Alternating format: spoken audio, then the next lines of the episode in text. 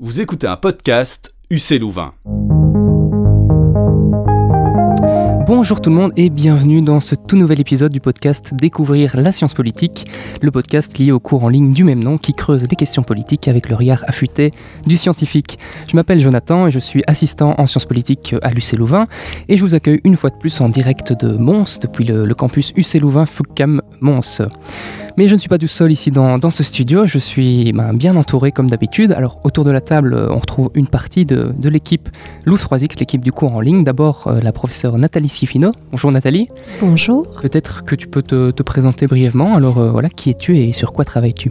Alors, donc tu as bien dit Nathalie Schifino-Leclerc, je suis professeure de sciences politiques à l'UC Louvain. Je travaille plus particulièrement d'une part sur l'analyse des politiques publiques, notamment en santé publique et en environnement, et d'autre part sur les théories de la démocratie, la représentation, la participation, la délibération aujourd'hui.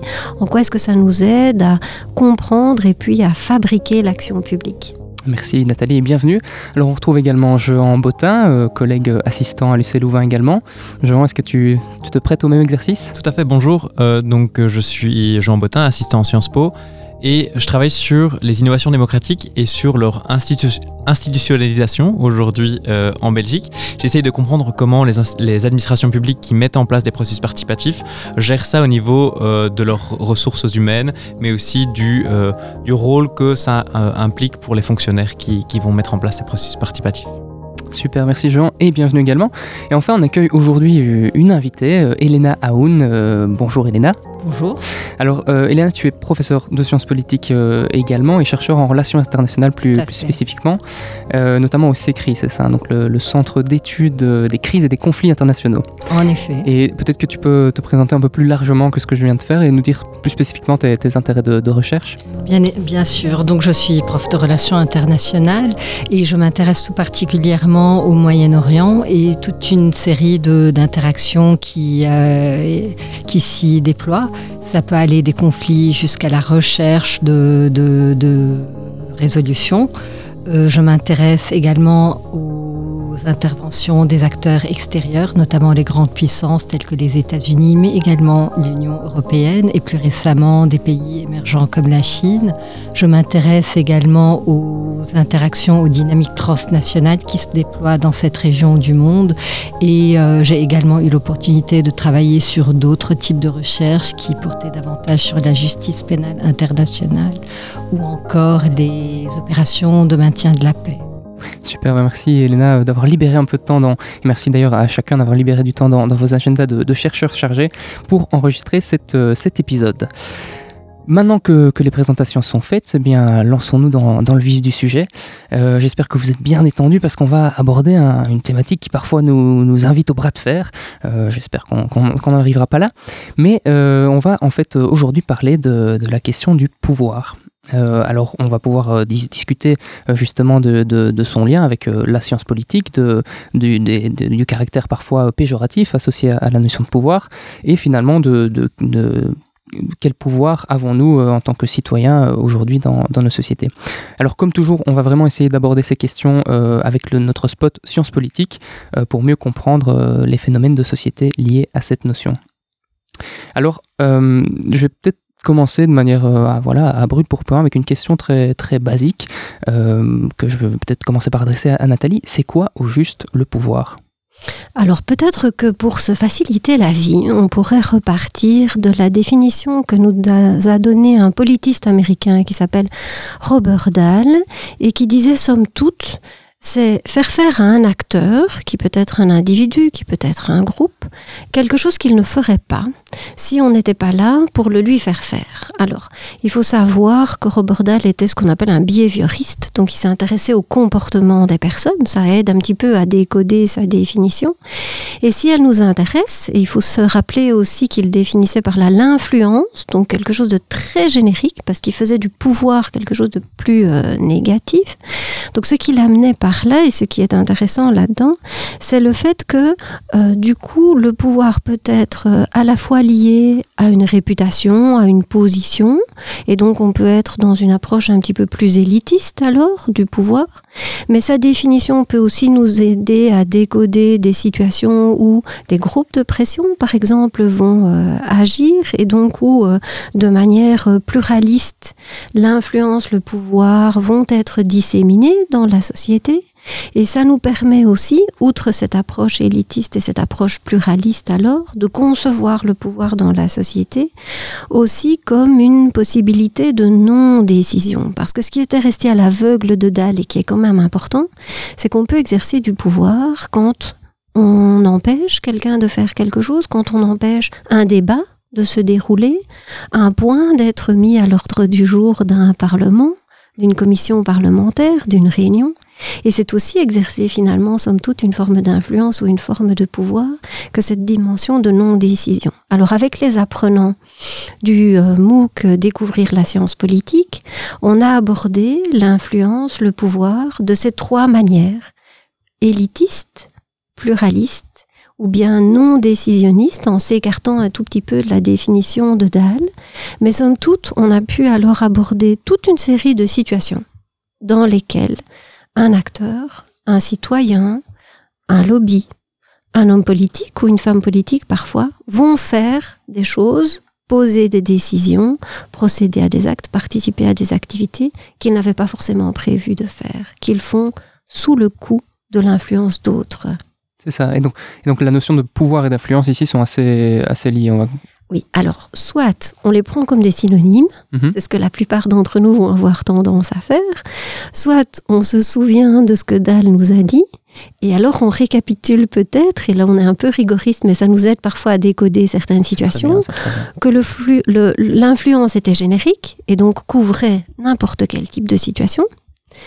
Le pouvoir couvrait des situations, selon Dahl, négatives, parce que l'acteur qui subissait l'exercice de l'influence perdait quelque chose. Cette notion de perte, elle nous aide hein, à comprendre le fait que le pouvoir parfois peut être négatif. Et Dahl disait, il y a encore une troisième situation, et on va encore plus loin que l'influence ou que le pouvoir. On peut subir une influence et en fait avoir le choix entre deux pertes, une double perte, une espèce de double peine. Et là, on est dans une situation de coercition qui est par exemple le choix euh, la bourse ou la vie classiquement. Et ça va parler à nos auditeurs, on voit un petit peu euh, la situation alors doublement négative dans laquelle on peut se retrouver. Et Dahl mettait tout cela sous une même euh, coupole, celle de l'influence, sous laquelle il ajoutait encore un dernier phénomène qui va certainement nous intéresser dans notre discussion, qui est l'autorité, qui avait cette caractéristique par rapport à tous les autres phénomènes dont on a parlé, d'être légitime.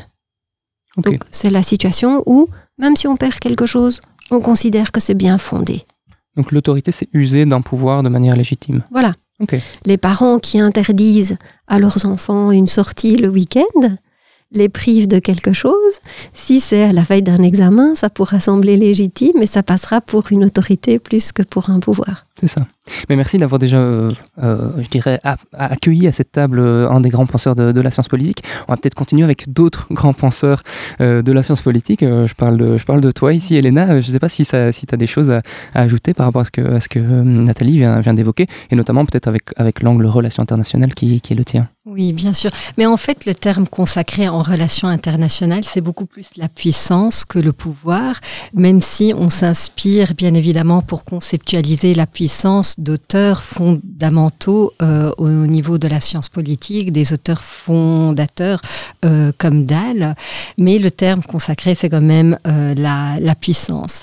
Et en fait, la puissance est considérée être l'attribut, le principal attribut de l'acteur quasi unique euh, qui a été conceptualisé au niveau des relations internationales, en tout cas au tout début euh, de la jeunesse de la discipline, donc euh, début du XXe siècle.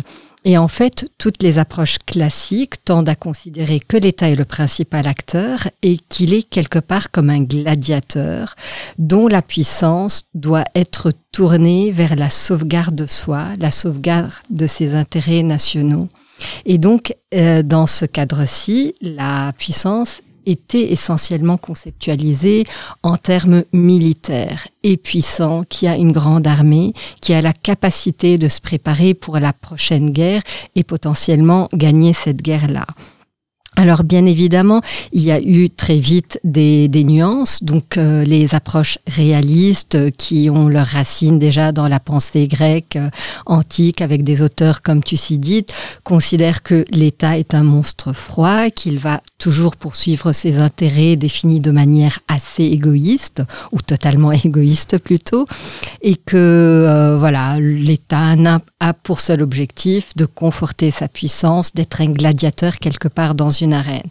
Les auteurs euh, euh, libéraux ont ayant un peu plus confiance en la nature humaine, avaient tendance à considérer que quand bien même on part de ces mêmes prémices, donc un État qui est quelque part contraint par l'anarchie caractérisant le système international à cultiver sa puissance, mais euh, l'État peut éventuellement, dans un certain contexte, euh, être garant d'une coopération collective. Donc le seul horizon n'est pas uniquement la guerre. Et dans ces perspectives classiques, donc la puissance est essentiellement perçue en termes militaires et comme une ressource. C'est ce que l'État dispose comme ressource pour se maintenir euh, parmi ses pairs et voir être constamment en position, sinon de domination, en tout cas de ne pas se laisser dominer. Maintenant, dans, les, dans la période plus récente, notamment à partir des années 70, mais déjà des années 80, euh, euh, mais surtout les années 80, on a vu émerger toute une série d'approches qui ont complexifié notre approche internationale de la puissance. Donc nous avons notamment deux types de puissance qui ont été tour à tour mises en évidence. D'abord la puissance relationnelle, et donc on ne considère plus la puissance comme étant une ressource, mais bien une relation euh, de, de type social. Et du coup, ça a permis d'intégrer beaucoup plus de, euh, de, de complexité. Euh, par exemple, on peut euh, un État peut être extrêmement fort militairement, mais sa puissance militaire n'est pas forcément fongible dans d'autres secteurs. Donc nous avons les États-Unis qui, euh, au tournant des années 70, ont été confrontés aux limites de leur super méga puissance. Donc c'est une puissance nucléaire, mais qui ne peut pas faire face à de, de tondus appelés au Vietnam. Et euh, donc du coup, on commence à, se dire que la puissance c'est peut-être euh, plus complexe et qu'on peut être très puissant militairement, néanmoins ne pas pouvoir exercer une influence et ne pas parvenir à ses objectifs. Et donc là, on est de plein pied dans la dans la puissance dite relationnelle avec des auteurs comme Rosenon, des auteurs comme euh, Cohen et Nye, qui ont euh, qui essaient de montrer à quel point en fait la puissance qui était conceptualisée initialement comme étant vraiment le l'attribut ou la ressource d'un État tend finalement à se fragmenter, à se donc à, à se euh, comment dire à à, se prêter à une infinité d'acteurs dans une multitude de, de, de, secteurs de la vie internationale, euh, comme par exemple l'économique, euh, le sociétal, etc. Et puis, euh, on a vu les expressions de la puissance se diversifier également. Donc, on n'est plus uniquement sur le mode militaire. Et puis, en un troisième temps, sont arrivées des conceptualisations de la puissance en tant que euh, que, qui est fait structurant. Donc, euh, et la réflexion est partie des analyses de l'économie politique internationale, où on a des opérateurs économiques qui n'ont pas du tout pour objectif de contraindre euh, autrui, mais qui, du simple fait de leur opération quotidienne, dressent un cadre, construisent un cadre qui devient contraignant pour les autres. Ici, il n'y a aucune intentionnalité, il n'y a pas forcément une volonté de, hostilité, de faire la guerre, mais simplement, de par ces actions, on produit une... Euh, un, cadre contraignant. C'est ce que, par exemple, quelqu'un comme François Pérou euh, appelait emprise de structure ou encore effet de domination. Euh, les internationalistes ont été assez prompts à s'emparer de cette notion-là et euh, certains d'entre eux, comme Goudzini, ont pointé trois types de puissance structurelle. Euh, par exemple, la puissance structurelle comme le pouvoir institutionnel indirect. Donc les institutions contraignent, elles font effet de structure et ça détermine en fait ce que peuvent faire les agents la structure, la, la, puissance structurelle comme pouvoir non intentionnel. Et un des grands auteurs, c'est Susan Strange, euh, notamment en économie politique. Et donc, euh, euh, Susan Strange a mis l'accent sur la capacité d'un acteur à façonner, à déterminer les structures de l'économie politique globale, de manière à ce que les États, les institutions politiques, les entreprises, mais même les scientifiques, l'ensemble des professionnels agissant sur la scène internationale et même au sein des États sont contraints par ces superstructures en quelque sorte. Et finalement, il y a un tout dernier type euh, de puissance structurelle qui est assez intéressant et qui va nous ramener quelque part vers le pouvoir, c'est la puissance structurelle comme biais systématique. Et là, on est de plein pied euh, dans des approches qui peuvent parfois être marxisantes, euh, mais qui nous parlent de la dépendance, dépendance des pays du Sud par rapport aux, pays notamment occidentaux. Et, euh, et, là, très souvent, on retombe quand même. Le vocable qui est préféré n'est plus puissance, mais véritablement pouvoir. et on peut citer quelques auteurs phares, hein, comme par exemple Edouard Saïd, qui a conceptualisé le l'orientalisme. L'orientalisme qui est un discours performatif euh, qui s'est construit euh, en Occident et qui porte sur celui qui n'est pas occidental, sur les sociétés non occidentales, un certain regard, mais qui produit des effets. On peut également euh, citer euh, quelqu'un comme euh, Stuart Hall, qui a conceptualisé The West and the Rest, donc l'Occident mm. et le reste du monde, ou encore Arturo Escobar, qui lui a essayé de conceptualiser, euh, donc d'appliquer ce, euh, ces perspectives-là, mais sur le, développement.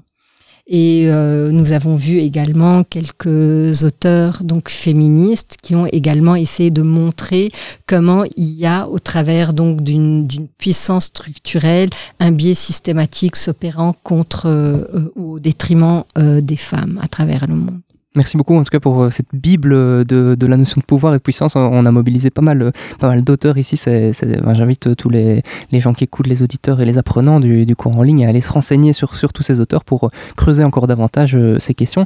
Je me permets de rebondir, Elena, sur quelque chose qui, qui était sous-jacent à, ce que, à ce que tu nous racontais ici, qui est en fait le lien qu'on peut faire entre pouvoir et politique dans la mesure où je, je, je, pensais en t'écoutant au fait que, au, par exemple, aux sanctions économiques qu'un État euh, va opposer à un autre État, euh, ce qui est finalement une forme de pouvoir. Et donc là, je, me rends compte que le pouvoir n'est que politique, il est, notamment économique.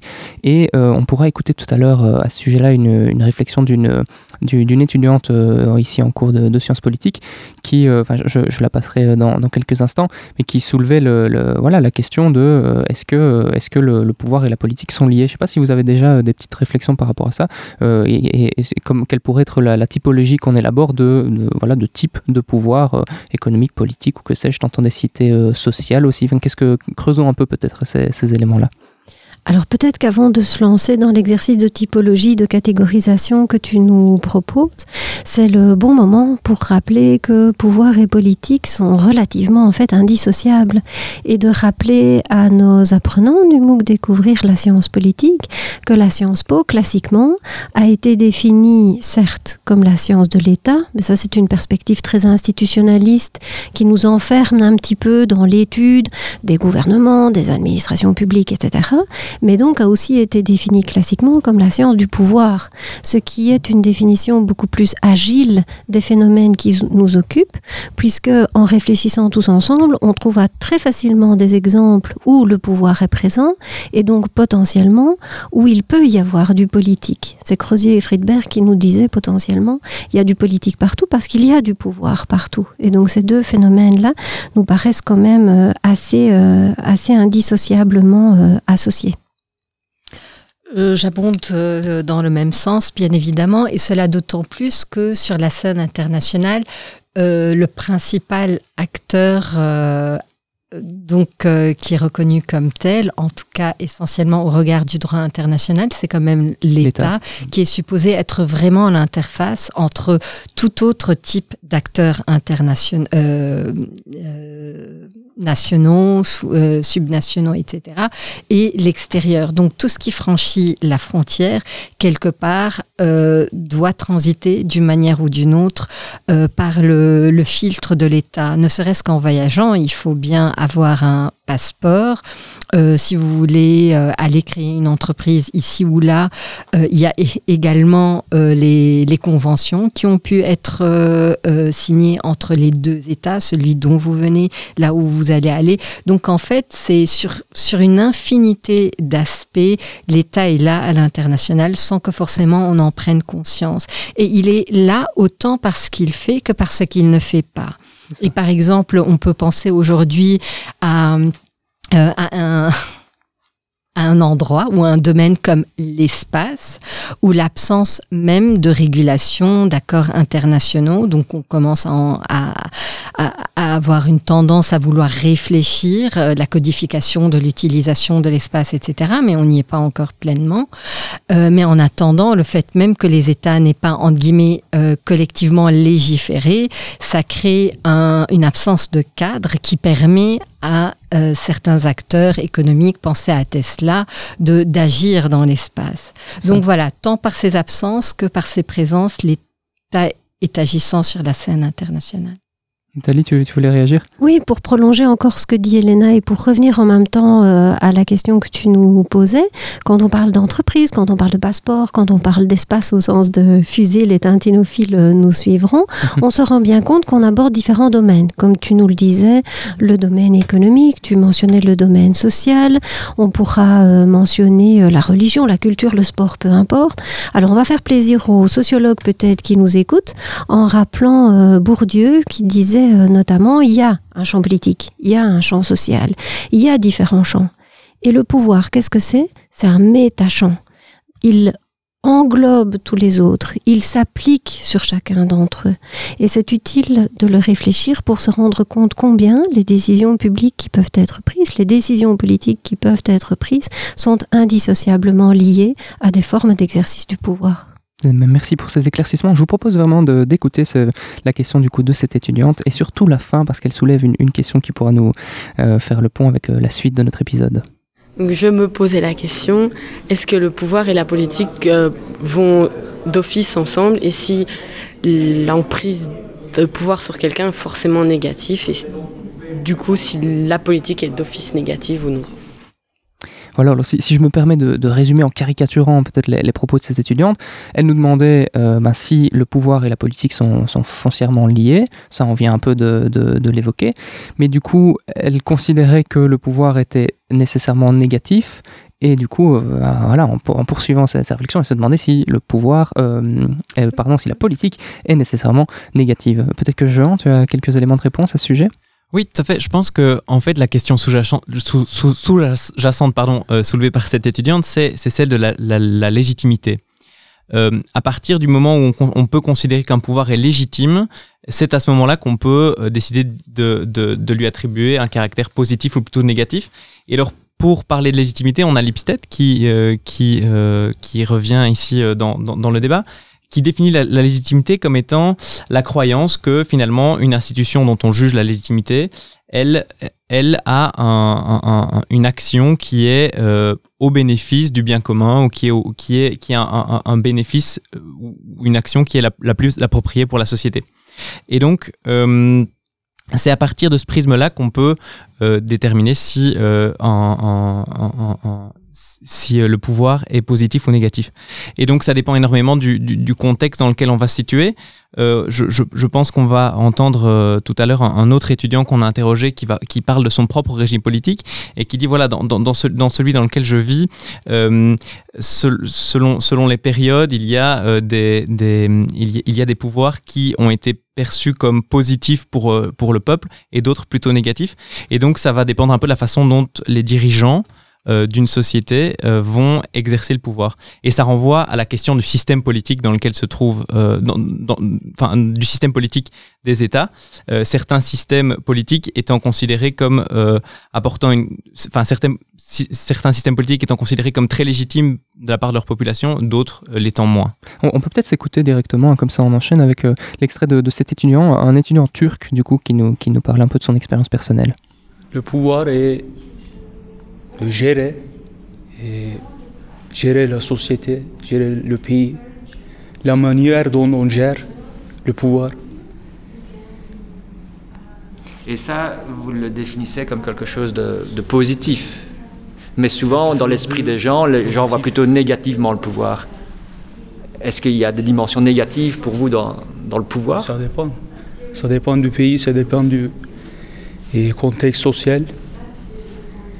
Parce que le, pouvoir, en général, c'est la manière dont on gère le pays ou la société. Mais, on peut avoir des dirigeants malignants, mais on peut aussi avoir des dirigeants qui sont positifs. C'est à mon avis. Le pouvoir, c'est neutre, à mon avis. C'est pas négatif ou c'est pas positif. Et est-ce que vous diriez que les gens, les citoyens, ont du pouvoir? Ont du pouvoir. Ils ont un pouvoir partiel. Partiel, ouais, ils ont Partiel. le pouvoir partiel. Ouais, ouais. Et pourquoi? Et pourquoi? Parce qu'ils ont, ils ont transmis leur pouvoir au État, à, à l'État. Ouais. Dans, en tout cas, dans toutes les démocraties du monde, et ils ont transmis leur pouvoir à l'État d'une certaine manière. Il n'y a pas un pouvoir absolu des gens, absolu de- du peuple. Et ça n'existe pas dans le monde. La démocratie directe, ça n'existe pas. Ça existe et dans, dans les définitions. Mais en réalité, ça n'existe pas. D'où est-ce que vous venez? C'est quoi votre pays? Et je suis turc. Voilà, alors on écoutait donc cet étudiant turc euh, et on accueillait euh, par la même occasion Mine, Mine Rechamp, également membre de l'équipe du cours qui, faisait cette petite interview à la, fin d'un cours de sciences politiques ici à l'UC Louvain. Euh, je vous voyais tous un peu noter euh, quelques éléments. Je ne sais pas si on, se fait un petit tour de table pour réagir sur, euh, les propos de cet étudiant. Si, on résume, il y a deux volets. Il y a peut-être un qu'on peut mettre de côté temporairement, qui est notre dernier volet de, quel pouvoir ont les citoyens aujourd'hui dans la société. Euh, voilà, cet étudiant qui soulevait le fait que euh, la démocratie directe euh, n'existe pas, que, euh, ça, dépend, euh, des, pays peut-être euh, et, des, dirigeants, mais qu'en tout cas euh, les citoyens ont pouvoir partiel. Euh, mais alors, il, soulevait également euh, en amont euh, le fait que, que des citoyens, des dirigeants pardon, malignants, ou euh, je ne sais pas quelle traduction on devrait utiliser dans ce cas-ci, mais en tout cas qui, qui utiliseraient leur pouvoir à mauvais escient, et, alors il les opposait à des, dirigeants qui seraient plus positifs. Et donc ça soulève en fait cette question de tout pouvoir est-il légitime et, en fait ça dépend de, la main dans laquelle, dans laquelle il se trouve. Je sais pas si vous avez des, des- On se fait un petit tour de table, Nathalie, peut-être? Oui Oui, ce qui est intéressant dans ce qu'il amène par rapport à ce que disait notre étudiante précédemment, c'est que le pouvoir, disait-il, peut être neutre, parfois peut être positif. Ce que ça nous aide à prolonger à partir de ce que Jean nous a dit tout à l'heure, c'est que la légitimité, ça n'est jamais quelque chose d'absolu. C'est toujours quelque chose de relatif. Ça dépend toujours des yeux de ceux qui regardent le pouvoir. Euh, première chose. Deuxième chose, ce qui est intéressant aussi, c'est que si le pouvoir, notamment politique, nous apparaît souvent comme étant euh, négatif, c'est parce qu'il nous contraint.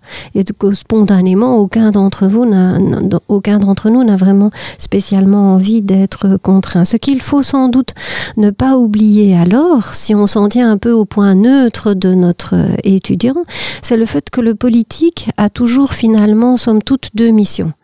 D'une part, assurer euh, le vivre ensemble, donc en partie l'ordre public, en partie la cohésion sociale, et donc, d'autre part, d'une manière ou d'une autre, certains phénomènes de domination qui nous semblent rarement positifs, il faut quand même bien dire ce qui est. Et donc ce politique bipolaire, en tant que citoyen, on a quand même parfois quelques difficultés à l'encaisser. Maintenant, si on va au bout de notre continuum, si on pousse le curseur et qu'on reprend l'idée de cet étudiant que le politique pourrait être positif, c'est intéressant de se rappeler la posture des analystes de politique publique qui considèrent que les politiques à partir du politique et de la politique, ce sont avant tout des réponses potentiellement à des problèmes publics. Et donc ça peut aider le citoyen à réfléchir aussi le politique à partir d'une autre perspective qui est celle d'un stock de solutions potentiellement à des difficultés qui sont rencontrées au quotidien et dans tous les domaines qui peuvent nous intéresser. Merci Nathalie. Euh, Elena, quelques réactions? Oui, bien sûr. Euh, en effet, je pense que le, pouvoir ou la puissance en soi ne sont essentiellement neutres, donc c'est par rapport à la position qu'on détient, ce qu'on subit euh, ou au contraire ce dont on profite, on peut le, le percevoir ou l'apercevoir si c'est la puissance comme étant positive ou négative. Ce qu'il faut savoir, c'est qu'en tout cas, la puissance en tant que telle est fortement valorisée au niveau international puisque tous les acteurs et bien évidemment en tête les États cherchent à à accumuler plus de puissance. Et euh, le, bras de fer actuel entre une Chine montante et des États-Unis qui sont parfois euh, voilà, en, perte de vitesse dans telle ou telle région ou sur tel ou tel dossier euh, est assez intéressant à observer à cet égard. Donc les acteurs internationaux recherchent la puissance, ceux qui la subissent tendent à la dénoncer tout en la poursuivant par eux-mêmes. Euh, mais ce qu'il faut pointer, c'est qu'au jour aujourd'hui, on est dans un tel, euh, dans des sociétés qui sont devenues tellement euh, complexes, que ce soit au niveau national, au niveau international, que nous n'avons plus la possibilité de penser autre chose qu'un État qui est à la fois du pouvoir et de la puissance. Et je donne comme exemple, euh, pour, pour appréhender aisément euh, ce que je souhaite dire, les États faillis. Aujourd'hui, on voit le désastre euh, à la fois humain, économique, écologique, sociétal qu'entraîne la faillite euh, des, euh, d'un État. Et le premier réflexe qu'on a, c'est celui de tenter d'en reconstruire un, mmh. avec généralement assez peu de succès malheureusement. Peut-être est-ce que tu peux ici juste euh, pour les plus profanes d'entre nous définir état failli parce que euh, quand on parle de faillite d'un état on ne parle pas de faillite économique dans ce cas-ci. Tout à fait, mais ça pourrait l'être. Hein. Donc euh, quand un état n'assume plus ses fonctions de base, il n'assure plus le vivre ensemble justement, il n'est plus capable d'assurer donc la sécurité publique. Parfois il devient lui-même prédateur de ses propres citoyens. les institutions ne fonctionnent pas, aucun service public n'est rendu, il n'y a pas de politique publique. Et donc, quelque part, on, euh, retourne à une situation de nature. Donc, euh, un peu la loi de la jungle, avec euh, prolifération des milices, de la justice privée expéditive, etc. Et donc, ce ne sont pas des pays où il fait bon vivre, parce qu'il n'y a absolument aucun état de droit. Et c'est vraiment là, au sens parfois primitif premier de la loi du plus fort.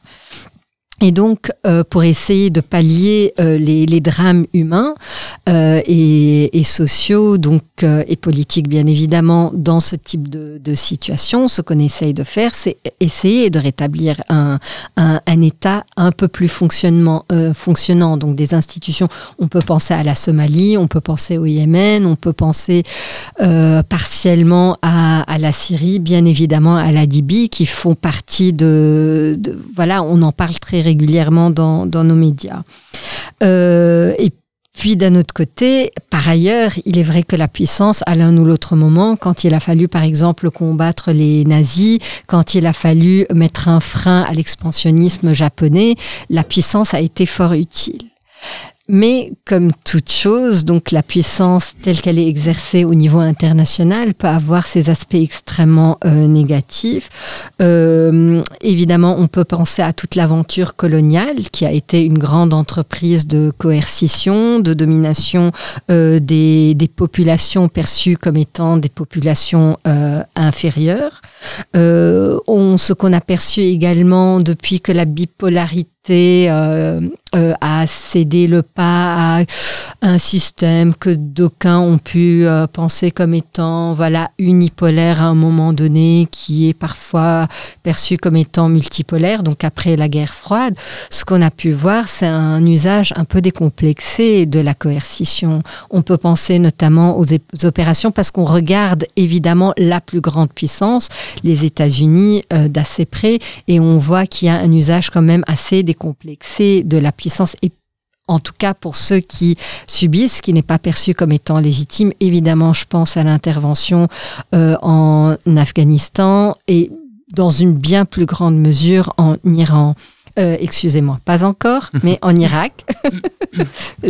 Peut-être, ça ne serait tardé, je n'en sais trop.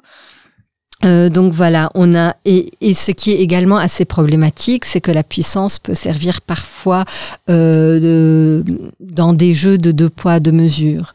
Donc euh, là aussi, pour donner un exemple tout à fait récent, le fait que les États-Unis, qui sont supposés être quand même la plus grande en tout cas le chantre de la démocratie, l'État qui essaie, euh, qui souhaite être, euh, euh, voilà, le pionnier en matière de droit international, etc., qui va quand même aller venir fragiliser tout le dispositif du droit international en reconnaissant la légalité des colonies israéliennes en territoire palestinien.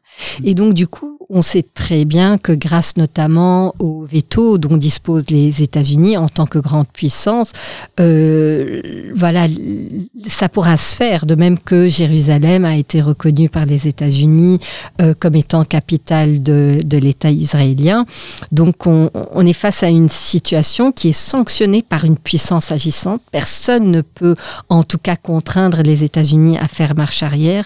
Personne ne peut contraindre les Israéliens à refaire le gouvernement, hein, à refaire machine arrière euh, sur ces situations-là. Euh, mais bien évidemment, on est dans les deux poids, deux mesures, puisque ça contrevient totalement au message euh, légaliste, démocratique que souhaitent projeter des acteurs tels que les États-Unis. Si, je résume très grossièrement euh, pour avoir une, réponse à la question de cet étudiant, ben, le pouvoir pas nécessairement négatif, mais ça dépend euh, du coup des mains dans, lesquelles il se trouve.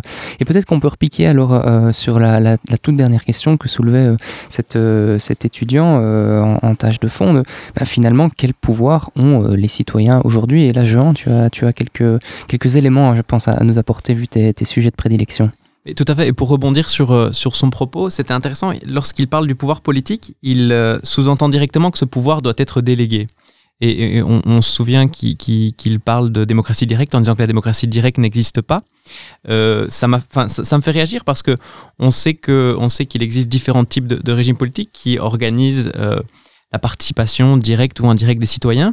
Et donc, si on trace un, si on trace une ligne euh, et que sur cette ligne, on, on, met peut-être à l'extrême droite, on pourrait dire, euh, un gouvernement représentatif pur, où les citoyens euh, n'ont comme euh, participation formelle institutionnalisée que le moment où ils vont voter, et c'est le seul moment tous les X temps, tous les 5 ans où ils peuvent s'exprimer sur euh, la gestion des affaires publiques.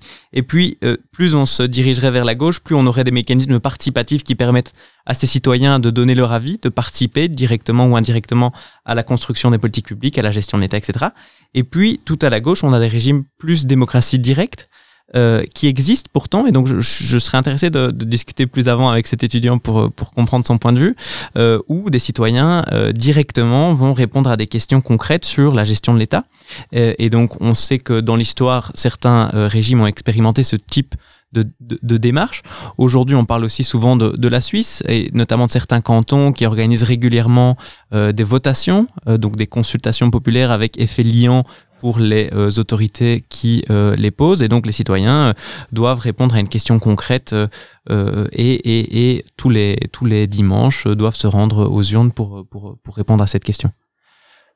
Merci euh, Jean pour ces, quelques éclaircissements sur la question du, du, coup des pouvoirs euh, euh, qu'ont les citoyens dans nos sociétés aujourd'hui. Je vois que, le temps avance, donc je vous propose, en espérant ne frustrer personne ici autour de la, table, qu'on en reste là pour, pour cet épisode sur le pouvoir.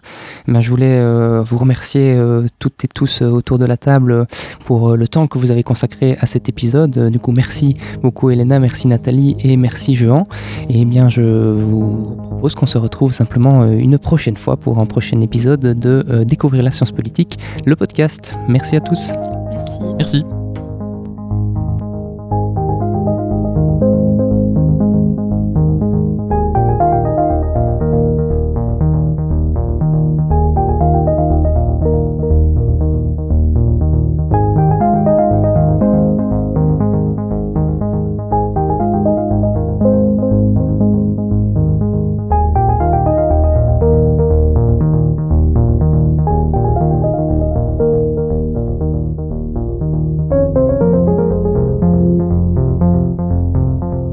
Cet épisode de Découvrir la science politique, le podcast, est déjà terminé.